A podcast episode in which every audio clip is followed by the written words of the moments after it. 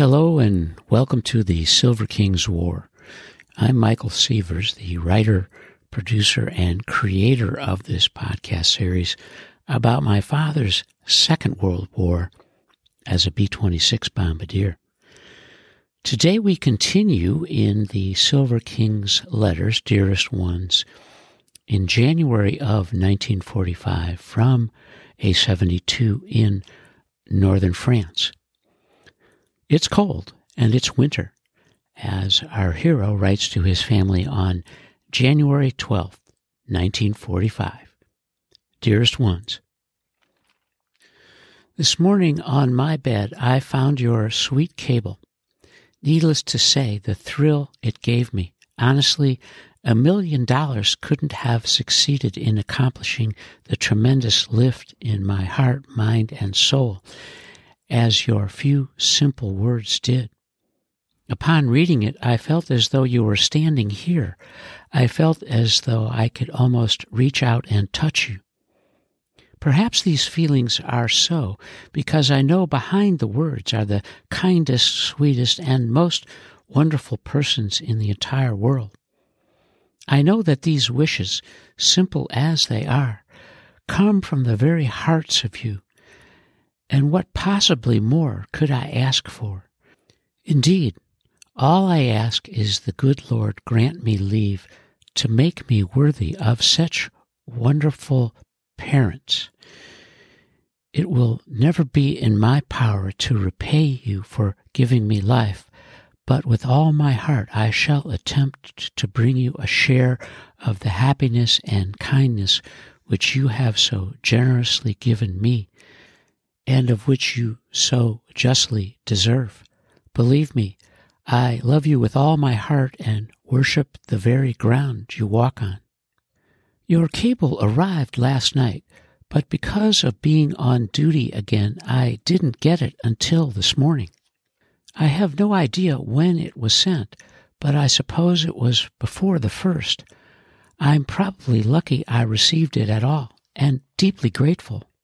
I received a very welcome package tonight. As you see, it contained the much needed stationery. Besides this, it had cigarettes, soap, and magazines, but best of all, a box of Martha's delicious candy. The candy has really made a hit with the fellows, naturally. As for me, I haven't tasted anything so good since leaving the States. The box was mailed from Chicago. If you sent it, dears, thanks a million. I shall write Leona also, just to make sure you all know how much it is appreciated. We've had a great deal of snow lately. There is a good foot of it on the ground. It has also turned bitter cold, has gone down as far as nine below. As you may well guess I'm spending most of my time by the fire, and believe it or not, I'm wearing long drawers. I sincerely hope you're well and not too lonesome. Please take care of yourselves and please write often. I'm fine and thinking of you constantly. Love to Ida. God bless you, dears. I love you and miss you.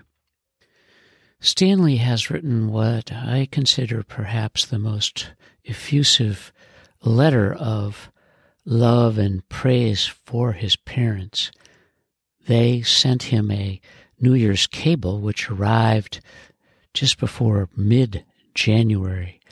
And I don't have the cable, but I can imagine from his writing the words that they deployed to boost his morale and make clear that they loved and cared about him very much, and he in turn wanted to reciprocate and be very clear that he is grateful that they're his parents and he hopes to make them proud.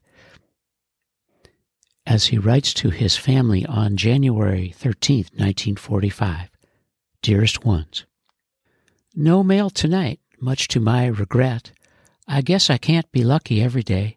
And there's always tomorrow to look forward to. I do hope you've heard from me by now. I did receive a letter from Bill tonight. He's fine. He said that his group has made him lead navigator. It's a good job, but I don't envy him. Too much responsibility for me. He's also been very lucky gambling.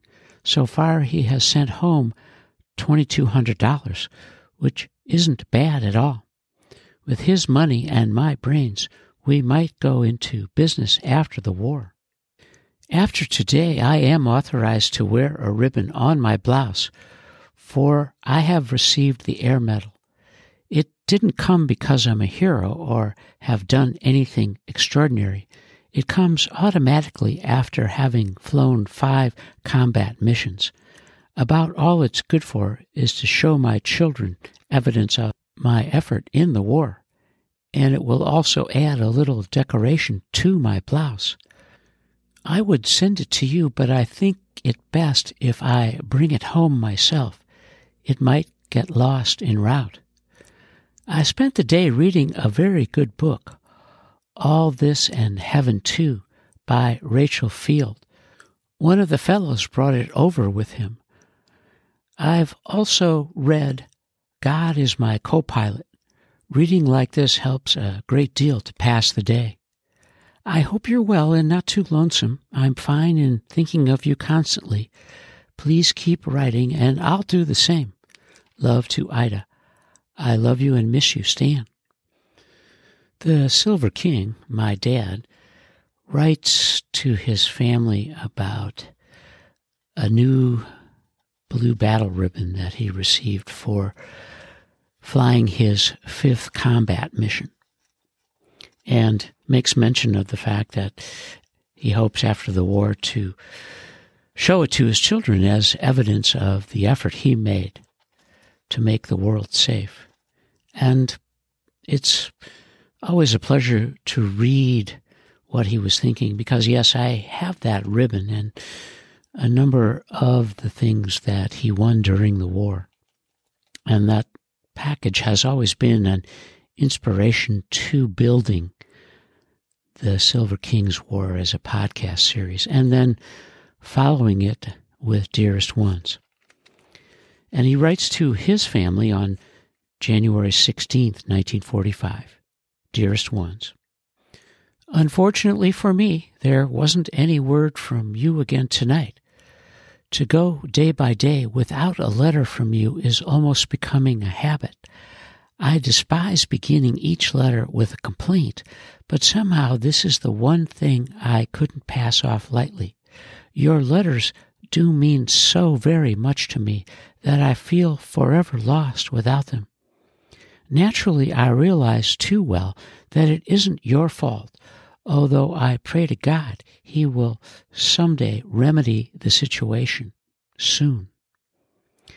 As always, there isn't much to write without a letter to answer.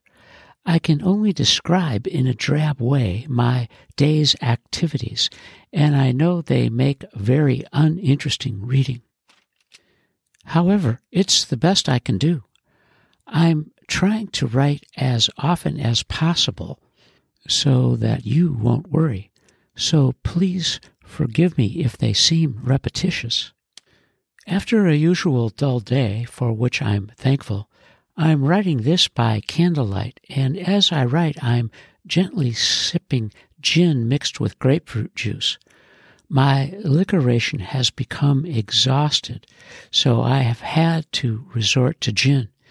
It isn't too bad mixed with the juice. At least the taste is killed. We came by the juice in not exactly a legitimate way but even with a guilty conscience, it tastes good. Our lights are out due to the heavy ice all about. Ice has become predominant since the cold spell, and it succeeded in breaking the wires. Consequently, no lights, and it's awfully quiet without the radio. However, I shan't complain. I do hope you're well and not too lonesome. I'm fine and thinking of you constantly. Keep those chins up and keep writing. Love to Ida. I love you and miss you, Stan. The Silver King's days seem to rise and fall around mail call. And he hasn't had much lately, so he's, as he often does, ready to complain a bit, although then claiming he really doesn't want to complain. But while he's writing, he's uh, sipping a little gin with some juice and not quite enjoying it because he's not a gin man, which I, as his son, find ironic because I'm a gin man who loves a good martini. The Silver King writes to his family on January 18th, 1945. Dearest ones, I can truthfully call this night as the one nearest perfect since being here. All total, I received nine wonderful letters. Nothing could have made me feel as good as I do at this minute. Of the nine, four were from you, Mother dear, and one from you, Dad. Also, there was one from Leona and one from Arthur Phillips. Indeed, it is a gala evening. Of course, it is all old mail around December 6, except one of yours of December 2 7. Even so, all of it is the most marvelous sight ever. I'm so happy with all the descriptions of Margie. I'm sure she must be a gorgeous child from all you say. I can hardly wait for the first pictures of her. All that you did makes such interesting reading. It makes me feel as though I was there with you, enjoying it all. I am sorry to hear about Abe Tenenbaum's store burning. I hope the damage wasn't too bad. I'm glad you told me about the package Aunt Rose sent. I thought Leona had sent it. I shall write her for it. By the way, I also received a package from Leona and Lee tonight. As always, the food is most welcome. In your last letter, you say you haven't heard from me in two weeks. I'm truly sorry about this, but you must realize it isn't my fault. Probably the reason I received so many tonight is that a boat had come in. I'm sure the weather is keeping it from going by air. So be patient. You'll receive many before long. I'm sorry you had such a lonely Xmas. I feel very confident that it will be the last one like that. I shall be home before very long, and I'm going to make sure we paint the town red, just as you promised me. Your news of Blooma May is the first I've received. She hasn't written me at all. But I suppose that's my fault because I haven't written her. I guess she hasn't anything to do but travel. I'm glad Arthur wrote me, as I feel sure we will get to see each other. He is far closer to me than I had imagined he would be. It will seem like old times again, as I haven't seen him in almost five years. Maybe he will know where Jack is, and perhaps all three of us will be able to get together. I can see a big drunk coming on. I spent a very quiet day reading and sleeping, and tonight we had a USO show, which wasn't bad at all. There weren't any big names, but there were some women, and they had us all drooling. When I came back from the show, I found the mail. You can imagine how elated I was. Believe me, I could never thank you enough or make you know my appreciation for it. I can only thank the dear Lord for having such wonderful parents. And, Mother dear, please don't feel that you are alone in your prayers, for I too have many things to be grateful for. Please keep well and write often. Love to Ida. I love you and miss you, Stan. Stanley has hit a personal jackpot with nine letters in one mail call. He's thrilled to hear from his family and some friends, and he loves catching up on the news and knowing that people are thinking of him as he thinks of them. And he writes to his family on January 20th, 1945. dearest ones. Just a few lines to let you know I'm fine and thinking of you. There was no mail from you tonight, but I did receive a sweet letter from Aunt Sylvia. They are fine, and she has forgiven me for not seeing her while in New York.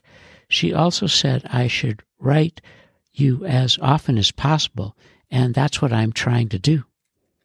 There isn't anything new, only the weather changes. Last night and most today it snowed, and now the ground is once more covered. So, as usual, I spent the day by the fire reading and playing cards. It is indeed a most lazy life, but one of which I can't complain. Each day I get fatter and lazier. Please keep well and keep writing. Love to Ida. I love you and miss you, Stan. Our hero, the Silver King, was never fat or lazy, and he had just received a letter from one of his favorite aunts, Sylvia, a younger sister of his mother, Sarah Bell. And we have reached the end of the second part of the Silver King's letters, dearest ones, from A72 in northern France in January of 1945 and you are listening to the Silver King's War.